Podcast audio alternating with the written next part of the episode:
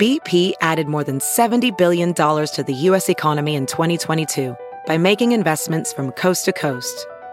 Investments like building charging hubs for fleets of electric buses in California and starting up new infrastructure in the Gulf of Mexico.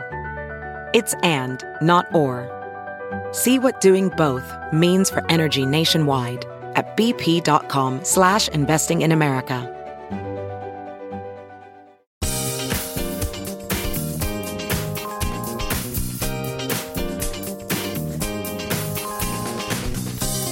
Ben Joravsky Show for this Tuesday, May 30th starts now.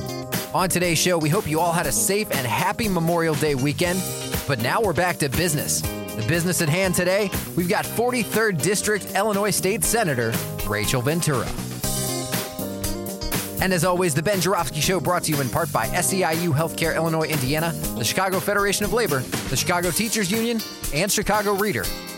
ChicagoReader.com for everything there is to know in the city of Chicago, where to go, what to do, what to eat, what to drink. It's all there. Just go to ChicagoReader.com. And you want to find more from Ben Joravsky, he's there too. Just go to ChicagoReader.com forward slash Joravsky. That's J O R A V is in victory, S K Y. Hello there, everybody. Ben Joravsky here. We're calling this Karen Goes to Hollywood Tuesday, and here's why. All right. One of those things today. I had to decide which news item I'm going to open with. I think it was a tough choice. On the one hand, there's a compelling tale coming out of Texas of the impeachment of Ken Paxton, the Attorney General, which I'm utterly fascinated with and obsessed by. I could talk about for an hour if if you got me going. But yeah, I said I'll hold off until Wednesday when Monroe comes on and we do the national deep dive talking Trump and MAGA. But this, folks, is fascinating. Have the Republicans finally decided that MAGA has gone too far and they must make a move to recover their party? That's what I'm thinking about. Or is it just some pure little twisted tale about diabolical evil people down in Texas? Tell that tale another time, just to tease you. What's on my mind is the screenwriter strike. I've been talking about it for a while on the show, a very labor oriented show. Uh, and fascinating story into the, uh, the Monday's New York Times, the entertainment section a Monday New York Times about screenwriters going on strike and the tactics they're employing, trying to get the big streaming service to pay attention to them. Uh, and there's many issues in that strike. We talked about them: the use of machines, robots, artificial intelligence, uh, just to eventually substitute for human beings. So they love that. You know what I mean? Oh, if I can get a robot to do it, I don't have to hire a guy. Pay health care. I don't have to pay any health care. More money for me. Uh, they Uh, anyway, uh, so there's that's an issue, and then there's just a whole issue of where uh, that particular industry is going. And I realize that most people don't care. I'm gonna say this. I mean, I would. I'm, I'm just gonna say most people don't care really about the screenwriters industry. You're going through your own life. You got your own problems. You got you got to make make pay your bills, buy your groceries, pay your rent, get your own health care. Life's tough enough for you why are you going to worry about something as foreign and alien to your existence as a screenwriter? And screenwriters kind of know this. And so they've taken a page from the teachers. And that's what this article really explained. And when I say the teachers, I'm talking about my beloved Chicago Teachers Union right here in the city of Chicago, uh, which, of course, uh, well, shout out to Karen. Karen in the title be, of course, the late, great Karen Lewis. And it was Karen in the early uh, part of oh gosh, it was already been up 13 years ago, 210 to 11 to 12, who figured out, she didn't do it alone. There were a lot of people in the room, but she figured out that if the teachers were going to make strides against the powers that be in Chicago, which were all aligned with the mayor at the time, Mayor Rahm. So you're talking about corporate Chicago, civic Chicago, editorial Chicago, all the real powers that be in this city, the well-to-do people who tell people in Chicago what they should think and how they should act. And most of the time, people in Chicago just follow along. But if she, Karen figured out if she was going to break free from that combine, if you will, she had to sort of go around, go around and make her own alliances with other unions, with ordinary uh, Chicago citizens, with the parents of the children that the teachers taught. And her union successfully did that. They built networks that reached out into the community. And they're still reaping the benefits of those networks. I would argue that Brandon Johnson's election last month was an end result of building those networks of support. Goes back 12 years ago. Karen Lewis, Stacy Davis Gates, all these people figured this out. And I'm watching this, reading this about the screenwriters, and they're starting to do it because they know no one cares about them in the abstract. Right? Nobody, nobody knows what it's like to be a screenwriter. Nobody realizes the sense of urgency that they feel as they watch their profession, their craft that they spent years perfecting or working on getting destroyed. They're going to be replaced with robots. So they're reaching out. They're reaching out to the Teamsters. The Teamsters, they're, they're reaching, they're shutting down. They're going on to sets where completed scripts are being made into movies and they pick it and then they just, that shuts down that production. That shuts that down. And the movie stars, like the big stars that we all know about, they're like, I can't cross this picket line. I can't. I can't do it. Them are saying that. So I'm watching this, like the unionization struggles out in Los Angeles, Hollywood. they always make fun of me because I go to California, Hollywood Ben. Even out in Hollywood, all in all, to a certain degree, to the great, the legendary said, all right, my distinguished guest, State Senator Rachel Ventura has been listening enough to me. She's got so much she wants to talk about. So I'm going to bring her on. Welcome back, uh, Rachel Ventura. It's been way too long. Thank you for having me on. Before I take the deep dive into your background and bio and all that stuff and get people reacquainted with you, do you have any thoughts about this uh, screenwriter strike at all? Have you thought about that at all? Yeah, I think that people need to support the unionization and, and the Screenwriters Guild. I, I, know it's tough to get into it, but the idea is that your, your work is protected. You're getting a living wage in some cases healthcare benefits. You know writers don't write all year long the way that you think a, a, regular job is. So there's ebbs and flows. And i think it's really important that they know that on a, one of those lower days that their salaries have been protected so that they can make a living all year long so that we can enjoy the art and the the uh, entertainment that we so often uh, do when we are stressed out and, and needing to debudge ourselves that you know it's an important part of our lives. And i think that everyone deserves a living wage and we need to protect that. And, and that means not watching certain shows or not watching certain channels uh, then that's what it means very good. Well put. Uh, so anyway, uh, I'm going to reintroduce everybody to Rachel Ventura, and I'm going to try not to call her Robin Ventura, which I think I did once one time on the show. Robin Ventura, of course, the great Chicago White Sox third baseman.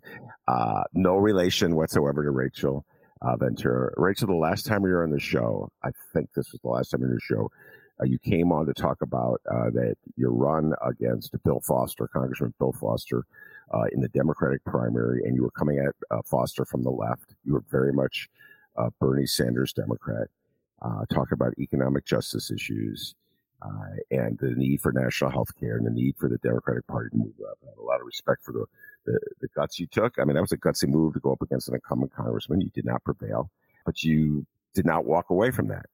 And uh, I wasn't paying attention. I humbly apologize, Rachel. But in the in, in between that, you ran successfully, challenged the incumbent Democratic state uh, senator.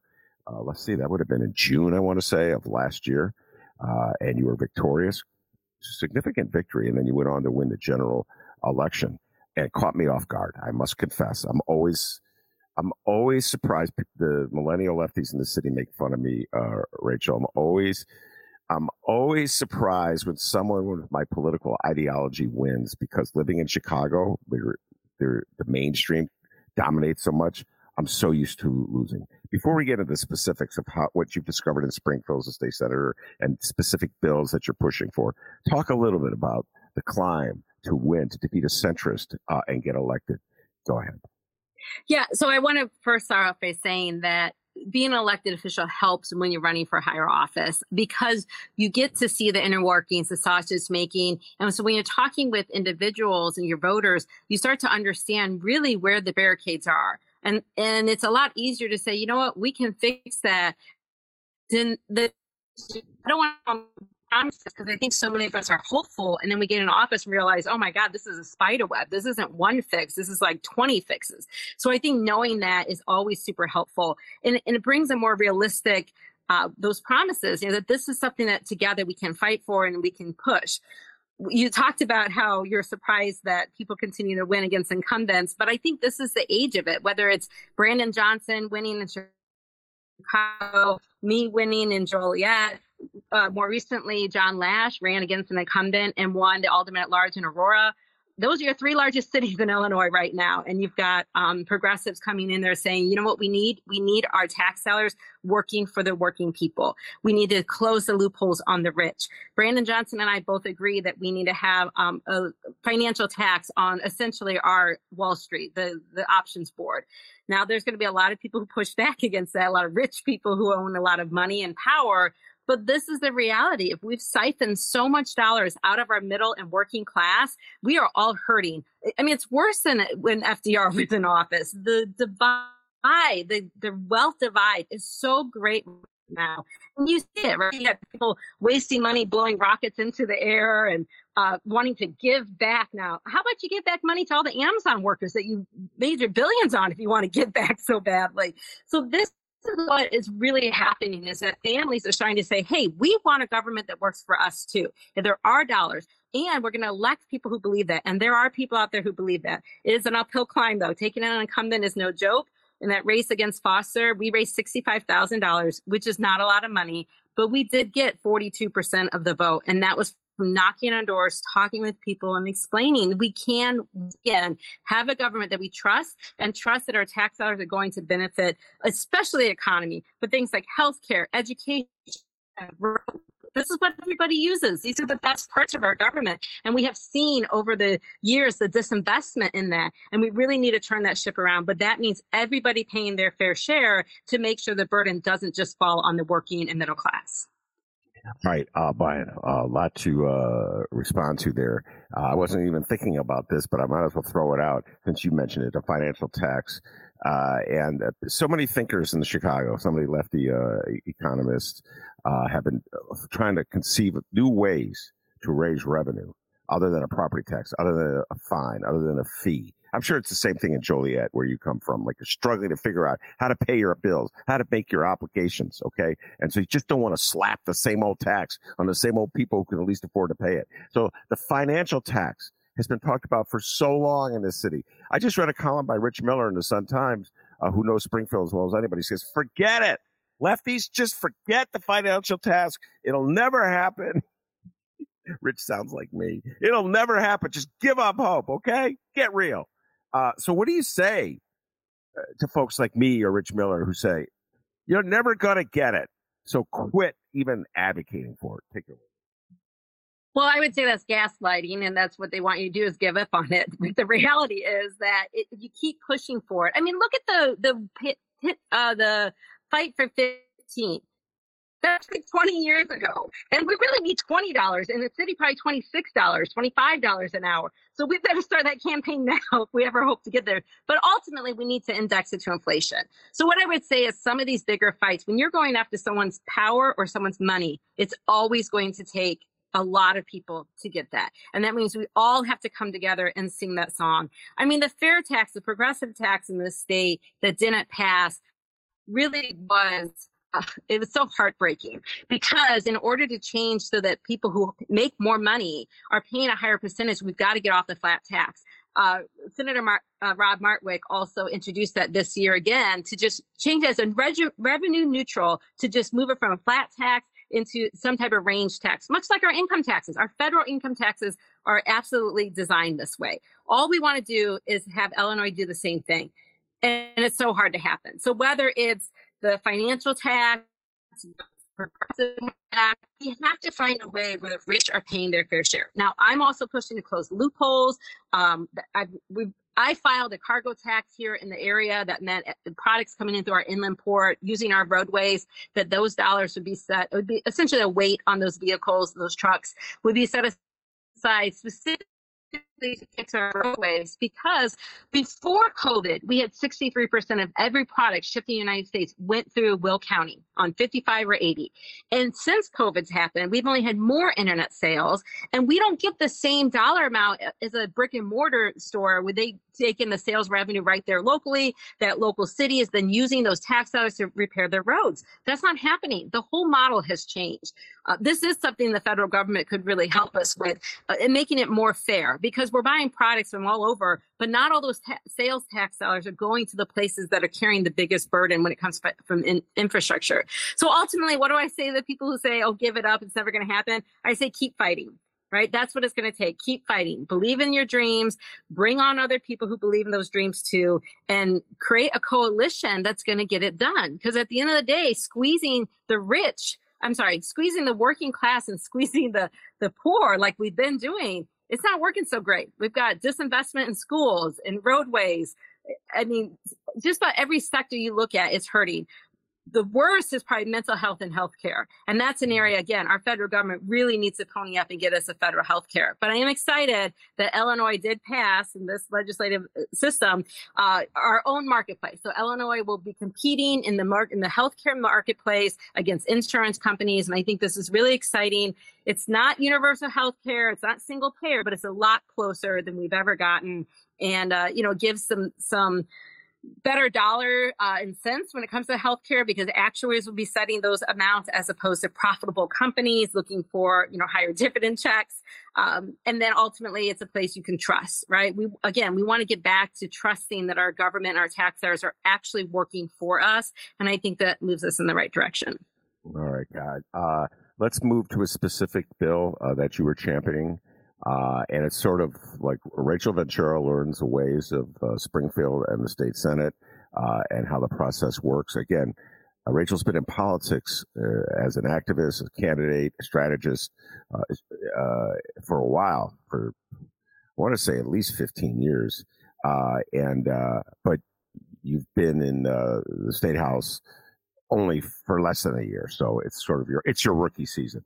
Uh, and this is the the prob- probable cause bill, the cannabis probable cause cause bill. I could talk about this for an hour. Let's do our best to be concise and on the point. And I'm talking to myself more than you. Why don't you explain exactly uh, what your bill is about and what it intends to do? Yeah, so there was a court case we're looking to codify. The court case said that if an individual was pulled over and the police officer smelled marijuana, that the smell of burnt cannabis alone could not be used for probable cause. There were two cases in the third appellate court that both ruled in the same fashion. So we wanted to codify that, that basically said if you smell like marijuana, if your clothes smell like cannabis, you can't just have your Fourth Amendment right uh, violated by unreasonable search and seizure. Unfortunately, there was a fourth appellate court ruling more recently that went against the rulings that we were trying to codify. So, just a little bit about this case. My predecessor, John Connor, was the one who introduced this. Um, the state's bar had brought him some of the language wanting to codify this, make it easier for all courts throughout Illinois to follow the same ruling.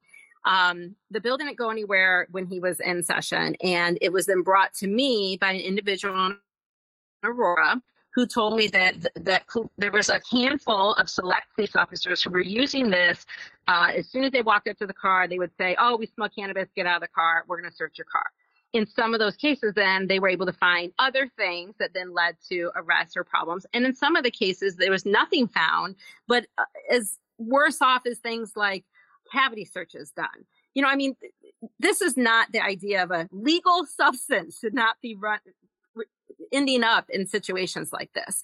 Um, so I was happy to bring the, the bill forward. We did expand it to include not just vehicle, but persons. And we did that because of these cavity searches going on. Um, I didn't think there would be too much to add two words, right? This all became started to unravel. We had difficulties even getting assigned. We had to have subject hearings on this. Some of these individuals who had experiences came down and spoke in Springfield um, about their experiences and why this is important. And I'll tell you, I think the real sinker was when uh, a senator also testified, not knowing that this was going to be in front of them, and said that you know he was a black man and he has never smoked marijuana. Uh, his car did not smell like marijuana, and he was pulled over and he was asked to be removed, you know, get out of the car so his vehicle could be searched. And he's like, I'm not, ar- in today's day and age, I'm not arguing with the police. I'm getting out. So even when our own elected officials are, are experiencing this, it's a problem. And again, this is a legal substance. So we, we don't want people driving while high or intoxicated. That's absolutely uh, everybody wants people to be safe. But the difference is that this is a loophole that is being used to violate your Fourth Amendment right of unreasonable search and seizure. And we want to close that loophole up. We were finally able to get it through the Senate, get it passed, uh, got it over to the House, and then a conversation about the omnibus package for cannabis began, which included a lot of things, things like Delta 8, things like expanding the square footage so that you're uh, licensing to sell cannabis, uh, you could get more bang for your buck. These are all things that we know uh, need to be dealt with. And so there's a lot of conversations on the, uh, the cannabis bill. Now, the second part of my bill also included removing the odorless packaging uh, when you buy it. One, we don't actually have any packaging that is 100% truly odorless. So we can't even comply with that to begin with. But second of all, this kind of creates that uh, division between burnt and raw, which kind of opened up the door for the Fourth Amendment uh, appellate's ruling. And so we wanted to remove that. Um, that part did end up being included in the omnibus. However, um, the courts, the administrative office of Illinois courts, had asked us to hold the other aspect, the probable cause aspect of it. And specifically because the Supreme Court has now picked up these three appellate rulings, they will be looking at making their own ruling on this case later this fall. All right, let's break out some of the things you said so everybody can follow at home uh, because this is important stuff. First of all, odorless packaging. You lost me in that one. I don't know that issue. Explain that issue. So when they first passed whether it was medical uh, cannabis or later recreational cannabis, they put in their provision that you have to have it in a sealed container out of the reach of the driver. Obviously, this is so that you do not smoke while driving. And a part of that was an odorless, odorless packaging. Um, there have been some other cases, like uh, in California, or I'm sorry, in Colorado, for example, they were able to say that a dog or human could not distinguish between a legal amount or an illegal amount of odor uh, of cannabis odor. Meaning if you had a large sum of cannabis let's say you were driving in over the border for example for a huge drug dealer you could not tell the difference between the smell of that versus a small little packaging. Um, so the colorado courts ruled that that was not um, something that a, a nose of an individual or a canine could determine determine. And so again, it doesn't make sense to have this odorless packaging in there when you can't even distinguish how much it, the smell is indicating. Furthermore, we can't really make it. I mean, even if you put anything in a Ziploc baggie and you smell, you can still smell through the Ziploc baggie. Even when they have oils and stuff like that, they try hard to keep the scent in. You can still smell it. So this product doesn't actually exist that we're trying to legally force people to enclose the cannabis in. Yeah, I got you. So I suppose the logic behind having that provision in the law was to avoid a situation where a police officer might think somebody uh, has uh, reefer in the car uh, just because he smells it. So if you can't smell it, uh, then uh, you can't have that happen. Or uh, more to the point, I guess, if you have it sealed, so you can't smell it, you don't even know it's there then uh, it's you're 100% certain that you're not going to be driving stone, which makes no sense because you're coming from a party uh, where you just got high, or you be walking down the street and you just got high. So it's like everything else uh, in a bill. There are details right. that or don't you, make sense. Or your jacket could have been sitting in a room where somebody else was smoking right? And you put your jacket on and then you go get in your car and now you're getting accused of doing something that you don't even partake of. so, I mean, that's the issue with cannabis. The smell sticks around for way longer than the actual use. Now, I want to be very clear that this law, when it says can't be used for probable cause alone, Meaning, if a police officer sees you light up a blunt, you know, then that's different. If there's a cloud of smoke in the car, this is different. These are mitigating circumstances that all put together could then um, be a part of probable cause. So, you know, smell, if you if you have droopy eyes, if you have a slurred speech, I mean, there's a number of things just like sobriety. So alcohol is no different. The smell of alcohol alone is not enough for probable cause but it is enough for a sobriety test. And then based on that sobriety test may result in your vehicle being searched. So, in other words, uh, a police officer could pull you over and go, Good God, Ben, you smell like a blunt. Uh, I'm going to give you a sobriety test, and then that would be legal under your bill. Am I correct in understanding that? That's correct. Okay. All right. So this, folks, so an omnibus bill uh, is a bill that has many different parts. So Rachel, welcome to uh, Illinois. You have a perfectly uh, legitimate bill that meets a very important need. So they go, Rachel, we really love you, kid, but we're going to put this as part of this bill with all this other stuff on it that has nothing to do with. Welcome to spring, Madigan, man. You you you never lived through Madigan. Mad Dog would do stuff like this all the time. We're gonna put this in this bill and that bill, and then, and then the whole thing wouldn't get voted on. Oh well, tough luck, kid. And that's how we never got any progressive legislation during Michael Madigan's regime. But you went with it. You said, okay, I understand. It's all cannabis related. I'll, I'll put up with the uh, omnibus bill. So what has happened to that omnibus bill? Omnibus bill. So nothing essentially. There was a lot of conversation on a number of the bills, including my bill getting split apart, the burnt versus the raw being split apart. And so, you know, we were finally in agreement because there were other aspects of the bill that were good. We got everything into agreement until it got down to the Delta 8. And this was like the day before the Senate was due to be out of that, out of Springfield. Um, and there, we thought that we had an agreement to essentially ban Delta 8 currently and regulate it in the future. However, some people didn't want that. They were both on both ends. Some people just wanted it banned forever. Some people wanted it regulated now. And so that aspect of it failed the cannabis uh, omnibus bill from moving forward at all. So the good news is the probable cause aspect will be ruled on this year in um, October by the Supreme Court. I'm very, very hopeful that it will move in the direction of the two third appellate court rulings, um, especially because the fourth had some other um, some other things about it that were different than the third. However, that means in veto session, we have to come back down and try to fix some of these other cannabis aspects of it. And I will say that Delta 8, in my opinion, it, it spins off. So, what it is, for those who don't know, is that hemp is then processed, the THC from hemp is processed down into a product that you can get high on. Now, THC by itself, grown on a cannabis plant and smoked, you cannot die from. You could smoke until you can smoke a ton and you will get physically sick and you will throw it up, but it does not cause an OD like the way we think opioids do, for an example. There have been two cases in Chicago recently where someone has partake of Delta 8 and has OD'd on them. So the question is, what is happening then? Is it happening when it's being synthesized? Are there fillers being added? Is it being mixed with fentanyl? There's a lot of questions there. Now, why is anyone going down the hemp route instead of just the cannabis route? Well, because the hemp licensing is significantly cheaper. And when we talk about the equitable um, prospects of this of this you know plant medicine essentially the idea was that those who had been harmed by the war on drugs would have an ability to then sell it develop it and then make money on it However, the licensing became very expensive. We've gone through a whole lottery process. There's issues with uh, smaller warehousing or storefronts, then can't get the financial loans that they need. All of these became barricades for black and brown individuals selling this product. Whereas, you know, pharmaceutical industries are very primed for this. They have all the funding in the world. There's no barricades being put in front of them. However, to go a hemp licensing, it's $100.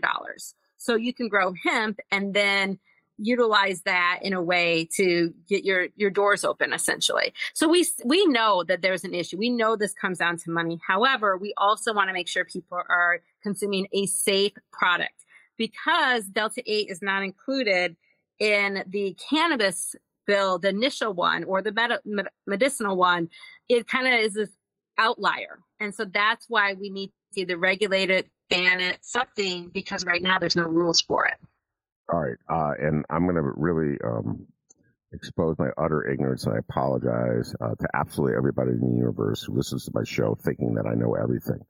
I think I know what Delta 8 is, uh, but if I had to take a test on it in high school, uh, well, if I were on it, I'd probably flunk the test. But if I had to take a test about it, I'm not sure I would pass.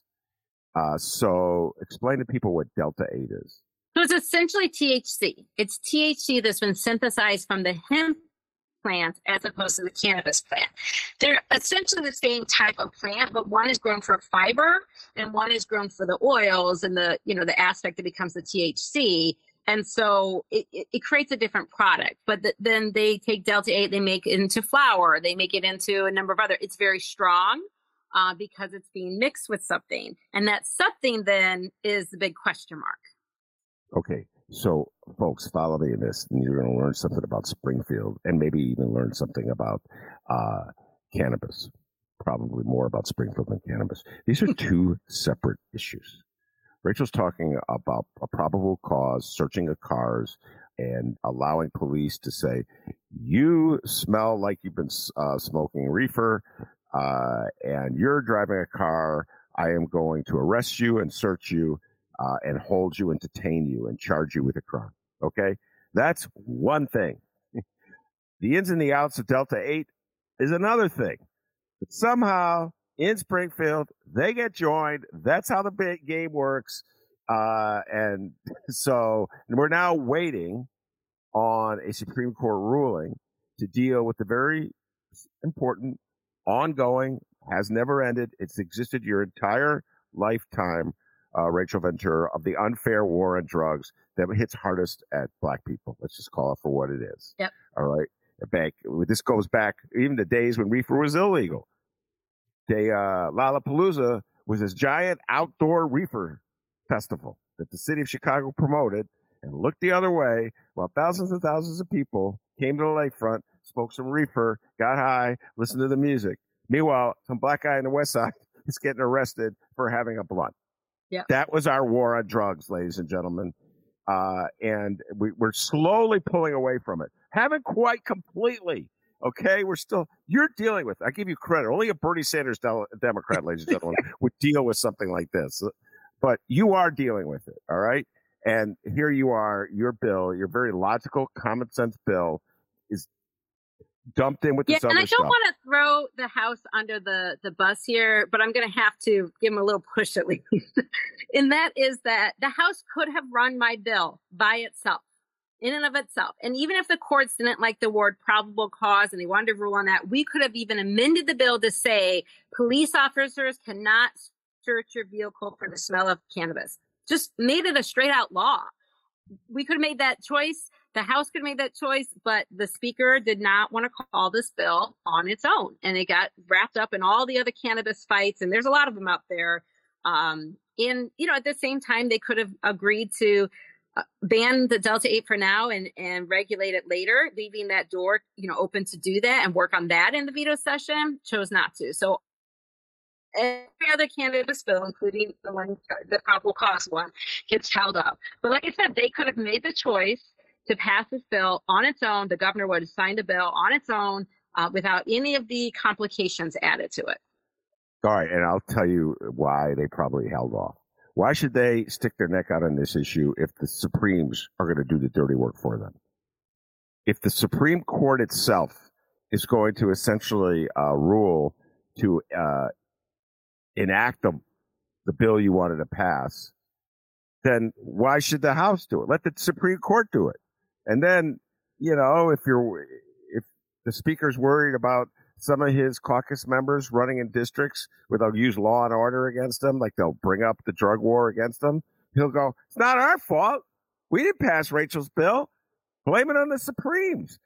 They were the one uh, that they're the one who did it with their ruling. Yeah, I'll tell That's you. my interpretation go. Yeah, no, I, I think you're right. And I'll tell you what you know what I learned in Springfield versus being anywhere else. You know, when I was on the county board, I voted no a lot of times. I'd be the one no vote and 26, 25 other votes, right? But in Springfield, it's different, right? It's constantly how do we move people to the middle? How do we get a compromise? If you got two opposing forces, how do you bring them together? What, and I get it, right? You don't want to unintentionally harm a whole group of Illinoisans based on another group of Illinoisans getting something. So I, I understand why it's very different than local government. But this is a case, to your point you just made, that the people it's pissing off is law enforcement. Not all law enforcement, but definitely some law enforcement who are now saying, well, you've made my job harder. And I think that uh, for the officers who are experienced and do a job well, they know all of the mitigating factors. They see it. They walk up to the car. It's not just smell. It's a million other things that they've already, you know, subconsciously or consciously are aware of, and they're doing their job perfectly. And I thank them, and I'm glad they're out there setting a good example. But then there are other individuals who continue the war on drug on our black and brown brothers at a higher rate, and all of the statistics show it. And this is closing that loophole. Does the speaker want to be the one saying, yeah, we took your loophole away? Or does he want to blame it on the Supreme Court? so I think you're not wrong in that. But the reality is, down in Springfield, you are going to ruffle feathers if you want to get legislation passed that is meaningful to the people that you represent. Now, yes, I represent some police officers, but I think they can fully do their job while still protecting the Fourth Amendment rights of every Illinoisan in this state. And I don't think there's anything that needs to be compromised on that. I think it's about respect and it's about treating people as equals. And that's what we need to happen here, including making sure that the police do not fall outside the law. I mean, that's the bottom line is that we've got these struggles, these power struggles. And some people who have been very powerful in this country, in this state, need to recognize that it's been an abuse of power, not just them being responsible with their power.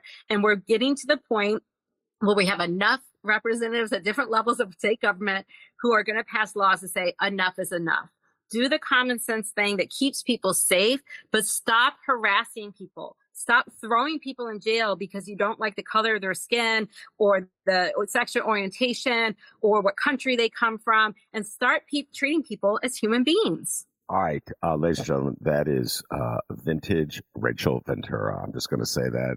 Uh, and I forgot, Rachel, I apologize that you were on the Will County Board. I forgot that uh, in my introduction. So, yes, uh, you were the lefty on the Will County Board. Wow. All right, let's move on from that issue and close it down with a discussion about your first budget. Uh, and uh, again, this is her rookie season, uh, and uh, a budget was just passed. It was Friday. I want to say I've lost track of time, Rachel. I think uh, Saturday at twelve oh one, but yes. it's Saturday at twelve. Yeah, classic. Let's just move the clock up. Pretend it's Friday, even though it's. They had it self. Remember that they had this deadline uh, that the president uh, Harmon and uh, Speaker Welch came up with, and then they missed the deadline. And all people, basically, the only coverage that we really got out of the mainstreams was they missed their self-imposed deadline. I didn't know what it meant, you know. I just love it. Talking point. So, anyway, go ahead. Learned from that, it's twofold. One about the deadlines is we couldn't come to agreement, right? There were things that different, the House wanted, the change, the Senate wanted, or the governor wanted. And so it didn't come to an agreement by the 19th. They knew they had more time uh, to work it out. And so we did, we worked it out. And that, I mean, that's the upside. That's the promising side. Um, the other thing I want to talk about before I get into the weeds on this all is as a freshman senator, I would have all kinds of groups, individuals, lobbyists, you name it, come before me and say, I want these dollars in the budget. My voice in that room is about this because I'm not sitting in that room. I'm not in the appropriations board. So at the end of it, it was me sitting in different caucuses, and I, I do belong to the Progressive Caucus, uh, the Women's Caucus, uh, the Downstate Caucus, the Democratic Caucus. It was in those rooms where we could kind of be like, no, no, this is our priorities. And it's not the one voice, it's the collective voice, right? Those caucuses coming forward and saying this is what's important that that amplify that voice. But the second thing I tell people when they came in and said they wanted something is that we have to start taxing the rich. Going back to the beginning of this, there's so many issues. Healthcare being at the, the forefront of this that the state, if we try to have a single payer state, we would bankrupt the state in one day. I, I, mean, we just need real health care in this country. So our, so to get into the weeds a little bit, we were able to expand Medicaid. Um, so that was really important for people to have health care. We were able to get dollars into, uh, early childhood, expand our gap of education. So the evidence based funding, trying to make sure all of our schools are funded at 50% or more. We were able to do that. We were able to get a little bit more money into our pensions. But I want to be very clear at, about this. We're 12 billion short on education.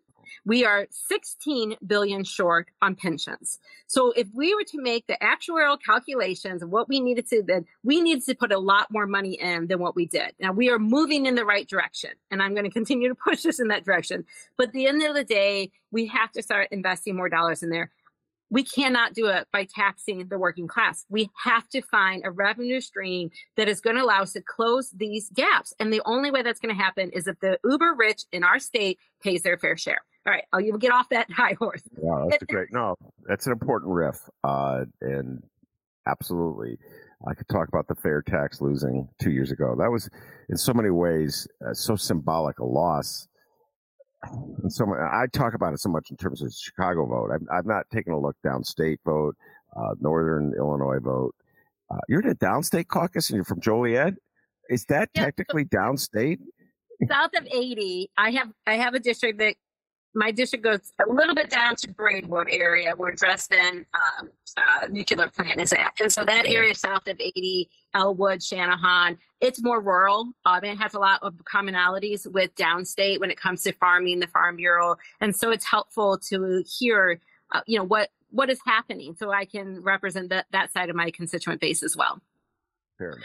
But yeah, um, so other uh, budget things, I will say the big highlights are being able to put dollars in early education, meaning that if people want to send their kids to daycare, there are quality daycares and there's places for them to send their children. We expanded on uh, the assistance that the state provides for that workforce training services and, and, job creation you know we really want to empower people um, to do the best they can do to get that bigger paycheck uh, and not be uh, subject to the $15 minimum wage that we still have not even reached, even though we need to be far beyond that. Uh, we were able to expand DSP, so direct service providers. So these are individuals who are helping with disabled kids, autistic kids. Um, we were able to increase the in home. So if someone is taking care of their child who is also disabled, we were able to increase those. So these are some of the poorest entities of our state who are doing the hardest jobs and we could have done a lot better. I, I, again, filling that gap, but I'm proud that we were able to put the dollars into these areas to really um, show some appreciation for some of these hard jobs that they do. Uh, but again, I think that we need more infrastructure dollars. We need more education dollars. We need to make sure that we're expanding, not necessarily just the mental health, but we need so many social workers and psychiatrists. And uh, we were able to give money into nurses and get uh, a better path for educators, teachers to stay into the state. So we're moving in the right direction but there were so many needs. And one that I'll talk about that wasn't met this year um, that I'd like to keep pushing for, and that's a permanent child tax credit. We saw that when the federal government was able to put in that permanent child or put in that ta- tax credit, that poverty was lifted hunger was lifted. People were able to meet the needs of their own family and make their own choices. This is what it looks like to siphon the dollars back from the rich and back into our communities. So I'm going to keep pushing for that. Uh, it didn't happen this year, but I know that there's a number of other progressives who are looking to push for this too, because it really does mean that we get to do from the ground up and not this trickle down crap from Reagan, um, but actually invest in our communities and, and let people make the best choices for their own families. Yeah, trickle down does not work. Uh, all right. Uh, I'm going to close with an existential question for you that just popped into my brain while, while listening to you talk. And uh, see, this is a total curveball, ladies and gentlemen. I didn't tell her I was going to ask her this. Uh, so you ran for Congress uh, against Bill Foster, uh, and as you pointed out, he beat you in the primary. and he went on back. He went back to Washington. He is now a member of the minority party uh, in Washington, in part, as I always like to point out, that because the Democrats in New York are so clueless about politics that they couldn't figure out uh, how to draw a map that would maximize the advantages they have. I've said this many before. Say what you will about Chris Welch. If Chris Welch was the Speaker of the House in New York, we'd have a Democratic majority uh, in uh, Washington because Chris Welch knows how to draw a map. That's right. right. Uh, I mean, say what you will about him on reefer bills. The man knows how to draw a map. Okay. Uh, and I appreciate that, uh, Speaker Welch. Uh, all right. Uh, instead, you, you moved on with your career and you've been elected as a Democratic state senator, uh, and you serve in a house in which you are in the majority party. So upon reflection, are there advantages to being a state senator, in a majority house, excuse me, the majority senate that uh, a Democratic congressperson in a House run by and a Congress run by MAGA does not have? Yeah, I will.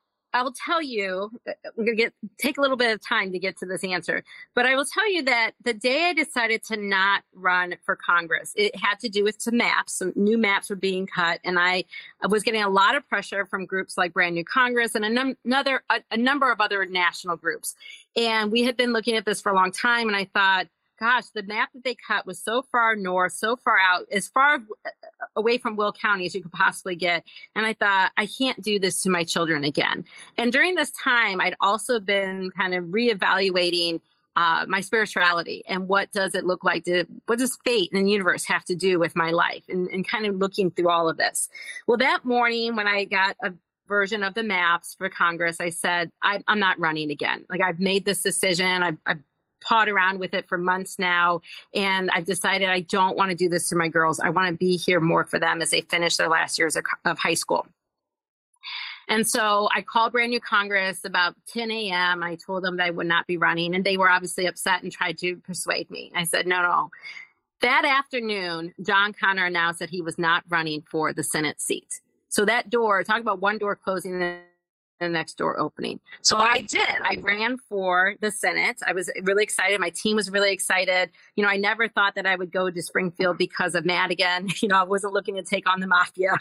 And so then um, with him being gone and, and j- things just changing, the ethics of it all changing, it felt really right. Now, the party still spent a, a million dollars against me. They then appointed my um, opponent in the primary. So I still had to take on an incumbent, uh, but we won with 15 percentage points. So I feel like we were meant to be there. Uh, me, my team, the policies we believe in, my constituent base, you know, really having representation and having that voice. Now, to the point you made about, you know, MAGA around a House and Congress versus a Democratic Senate, yeah, we can get stuff done. We can push our state to the place we need to be. I mean, I push environmental bills. I push uh, infrastructure bills. I pushed criminal justice bills and trying to deal with Stateville and the rest of our uh, prison system, including DJJ. And I filed 44 bills and I had the support of a lot of my colleagues. So we have 20 members of the Progressive Caucus. That's half the Democrats. So we can really move things when we all come together and push hard on it. That is something that we so need in the state, in this country. I think JB's doing a good job working with both of the, the House and the Senate. I think the progressives are doing a good job pushing both in the, the House and the Senate. I think we have a little bit more strength in the Senate. And the reality is, when I try to talk to Bill Foster or Congresswoman Underwood about health care, because that's the number one thing our country needs right now is real health care. It would free up so much of people's finances and their worry and be able to get the health care that they need they tell me now, well, we're a Republican run house. We couldn't even if we wanted to. So it's one excuse after the other. I'm going to keep pushing Congress to do the right thing. Um, but the reality is that we can really help families in Illinois. And I'm, I'm blessed that I'm in the Senate right now. And I think that there were some divine forces there making sure I ended up in the right place. Well, yeah, that's a great riff. I, I'm with you. I've, uh, well, my most of my career I've concentrated on the local, uh, Rachel, uh, and in Chicago, it's considered promotion to leave the local and go to Congress. Most many Chicago politicians, that's what they're angling for. Barack Obama, this is me talking now, Rachel, couldn't wait till he got out of Chicago. That man was trying to get out of Chicago almost from the moment he lived, and he he succeeded. He did. Rob, always leaving Chicago. So Chicago, it's considered a promotion to leave Chicago. Uh, and in reality, I believe if you want to make the most out of your opportunities for important progressive legislation, it's got to be local.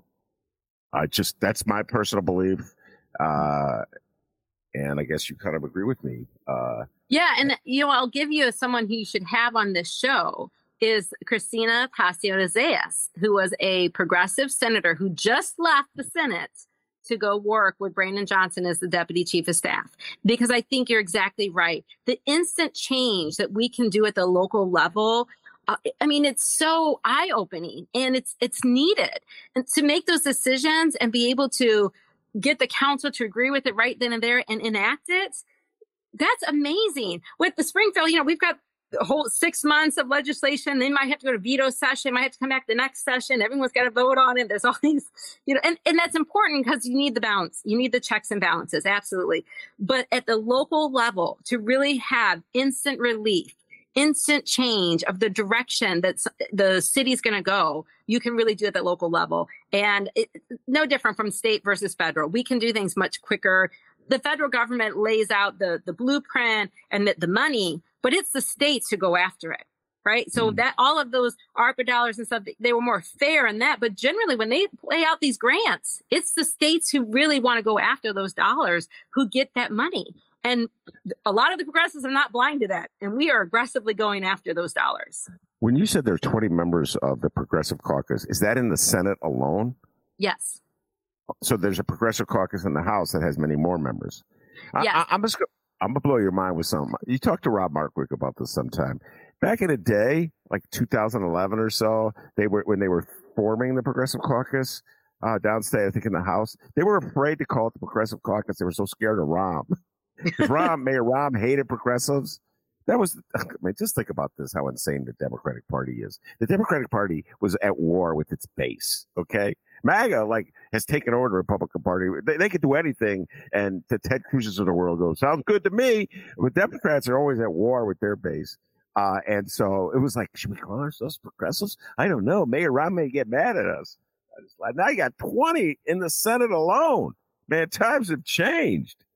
Well, and if we don't, uh, you're right. The Democratic Party is at war with itself on a regular basis. And if we don't align ourselves, we're going to continue to lose more than just the federal House, right? I mean, look at how many states have we've lost to Republicans. So the reality is that the if the Democratic Party to keep flirting with the uber rich and having these status quo policies, these neoliberal policies, we will continue to lose to the Republican Party because those policies have not resulted in what we need. What we really need is the economic investments, the engines, the innovation, all of that stuff really comes down to the, the grassroots of it right? With the progressive wing of things. What we're saying give the people what they need so they can build up where we need to go. Not, oh, well, let's, you know, give all the money to the, the rich in hopes that they provide jobs. Well, yeah, they're going to provide jobs that exploit labor, they exploit healthcare, they exploit resources so they can make more money. We need to start investing our dollars into people, not into profit. And until the Democratic Party comes together on one on that aspect, we will continue to lose seats unless the progressives take over those states and those seats. And and look, we're doing a big push. We're constantly teaching new candidates and and saying, hey, where do you fall on some of these populist issues? Because that's what it really comes down to. You can call it whatever label you want, but we need to meet the will of the people. And that's really what is important. And uh, I think to close where we began, I think some screenwriters in Hollywood are starting to learn the same lesson. All right, uh, State Senator Rachel Ventura, it's a blast talking to you, and definitely going to bring you back in less time than the last. I mean, I looked it up. I think it's almost over two years. No, no, one year. It's over one year since you've been on the show. So welcome back, Cotter, and talk to you real soon. All right. All right. Thanks a lot. Talk to you later. Bye. All right, that's a great Rachel Ventura. I also want to thank producer Chris for doing an outstanding job. And as we like to say, producer Chris, give yourself a raise, take it out of petty cash. Peace and love, everybody. And remember, you can download previous Ben Joravsky shows, get Benny J bonus interviews, and so much more, all at chicagoreader.com. Follow the Ben Joravsky Show on Instagram at Benny J Show and all over the internet on your favorite streaming and podcasting platforms.